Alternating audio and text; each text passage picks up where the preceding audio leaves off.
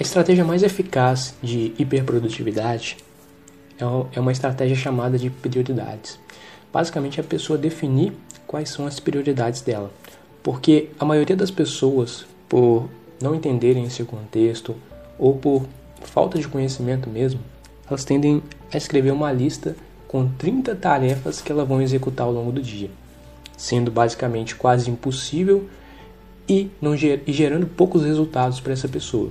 Agora, quando a pessoa ela prioriza cinco tarefas que são mais importantes e relevantes que vão levar ela para o próximo nível dela, ou seja, prioridade é aquilo que é mais importante, é aquilo que está mais próximo para você poder alcançar o seu objetivo, é aquilo que sobe mais um degrau para você alcançar o resultado que você quer.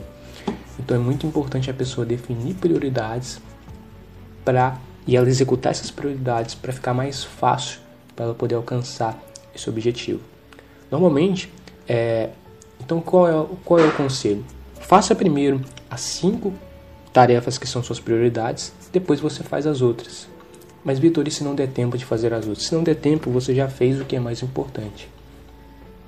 Você já fez o que é mais importante e que é a sua prioridade. Depois você faz as outras. E essa técnica, essa estratégia de prioridades pode ser aplicada não só no trabalho, mas pode ser aplicada para projetos, pode ser aplicada para estudo, estudar o que é mais importante com prioridade.